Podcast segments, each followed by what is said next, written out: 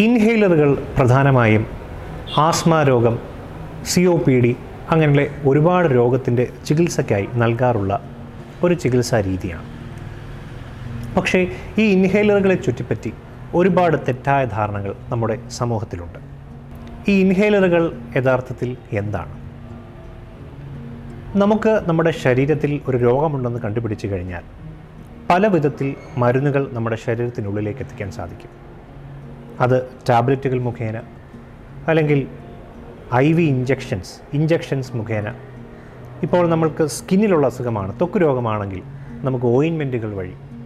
അതുപോലെ പല വിധത്തിൽ നമുക്ക് നമ്മുടെ ഏത് ശരീരഭാഗത്തിനാണോ പ്രശ്നം അവയിലേക്ക് എത്തിച്ചു കൊടുക്കാവുന്ന മരുന്നുകൾ ശരീരത്തിൽ എത്തിക്കാനുള്ള രീതികളുണ്ട്. അതിലൊന്ന് മാത്രമാണ് ഇൻഹേലറുകൾ എന്ന് പറയുന്നു. പക്ഷേ ഈ ഇൻഹെയിലറുകളെ പലപ്പോഴും വില്ലന്മാരോ അപകടകാരികളായോ നമ്മുടെ സമൂഹം കാണാറുള്ളത്.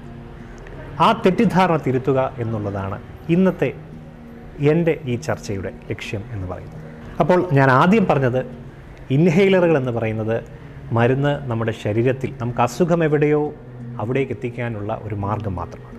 Asthma C O P D പോലുള്ള അസുഖങ്ങൾ നമ്മുടെ ലങ്സിനെ നമ്മുടെ ശ്വാസകോശത്തെ ശ്വാസകോശമായി ബന്ധപ്പെട്ടിരിക്കുന്നത് കൊണ്ട് തന്നെ ശ്വാസനാളത്തിലേക്ക് നേരെ ഡയറക്റ്റായി മരുന്നെത്തിക്കുന്ന ഒരു ചികിത്സാ രീതി മാത്രമാണ് ഇൻഹേലറുകൾ എന്നുള്ളത്. ഇൻഹേലറിനെ നമ്മൾ എന്തുകൊണ്ട് പ്രിഫർ ചെയ്യുന്നു ഒരു ടാബ്ലറ്റ് മുഖേനയോ ഇഞ്ചക്ഷൻ മുഖേനയോ നമുക്ക് മരുന്നുകൾ കൊടുത്തുകൂടെ?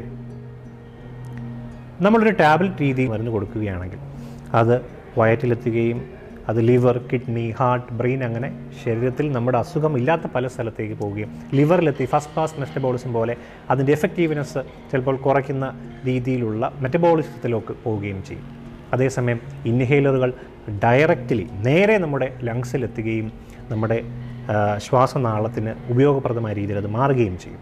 പ്രധാനമായും ബ്രോങ്കോ ഡയലേഷൻ അതായത് ശ്വാസനാളം ചുരുങ്ങിയിരിക്കുന്ന ശ്വാസനാളം വീങ്ങുവാനുള്ള ഒരു സഹായകരമാകുകയും ചെയ്യും ഇൻഹേലുകൾ പ്രോത്സാഹിപ്പിക്കുന്നതിനുള്ള രണ്ടാമത്തെ കാരണമായി പറയുന്നത് ടാബ്ലറ്റ് രീതിയിൽ അല്ലെങ്കിൽ ഐ വി ഇഞ്ചക്ഷൻസ് വഴി നമ്മൾ മില്ലിഗ്രാമിലോ ഗ്രാം കണക്കിനോ മരുന്നുകൾ കൊടുക്കേണ്ടി വരുന്നെങ്കിൽ ഇൻഹേലറുകളിലൂടെ നാം വെറും മൈക്രോഗ്രാം ഡോസിലാണ് നാം മരുന്നുകൾ നൽകുന്നത്.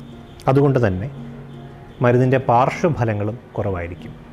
അത് ഡയറക്റ്റ് നമ്മുടെ ശ്വാസനാളത്തിലേക്കെത്തി അതിന്റെ പ്രയോജനം വേഗത്തിലുമാകും. അപ്പോൾ ഈ രണ്ട് പ്രധാന കാരണങ്ങൾ കൊണ്ടാണ് ഇൻഹേലറുകളെ നമ്മൾ പ്രിഫർ ചെയ്യുന്നത്.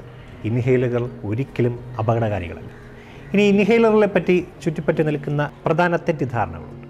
അതിലൊന്ന് എന്ന് പറയുന്നത് ഇൻഹേലറുകൾ ഒരു ശീലമാകുമോ എന്നുള്ളതാണ്. ഒരിക്കലുമല്ല.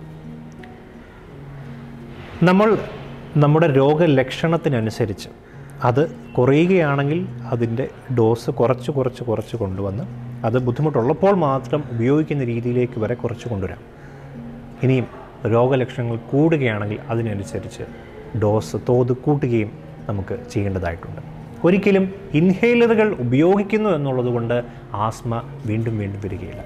നമ്മുടെ ശരീരത്തിലുള്ള അലർജീസ് നമ്മുടെ ശരീരത്തിലുള്ള ആസ്മ കൂടി വരികയാണെങ്കിൽ ഇൻഹേലർ അടിക്കടി ഉപയോഗിക്കേണ്ടി വന്നേക്കാം. പക്ഷേ ഒരു തവണ വരുന്ന ആസ്മ അല്ലെങ്കിൽ സി ഒ പി ഡി അത് പ്രോപ്പറായി അതിന്റെ രീതിയിൽ അത് എടുക്കേണ്ട മരുന്ന് എടുക്കേണ്ട രീതിയിൽ എടുക്കേണ്ട സമയത്ത് നാം ഉപയോഗിക്കുകയാണ് എങ്കിൽ അതിന് നല്ല രീതിയിലുള്ള ശമനമുണ്ടാകും.